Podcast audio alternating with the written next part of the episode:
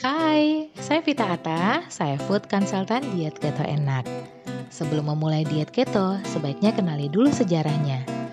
Menurut National Center for Biotechnology Information atau NCBI, awalnya diet keto diperkenalkan oleh seorang dokter anak untuk pengobatan epilepsi pada anak-anak di tahun 1920. Nah, dengan metode ini, kejang akibat epilepsi berkurang sampai 90% loh pada anak-anak dan 50% pada orang dewasa. Untuk saat ini, diet keto banyak digunakan untuk terapi kesehatan metabolic syndrome dan banyak juga yang menggunakannya untuk menurunkan berat badan. Apa itu diet keto? Apa saja manfaatnya dan lain-lain? Temukan jawabannya di podcast ini, Diet Keto Enak. Selamat mendengarkan, semoga bermanfaat. Follow IG at Diet Keto Enak. Informasi dan konsul bisa langsung WhatsApp di 0818 1894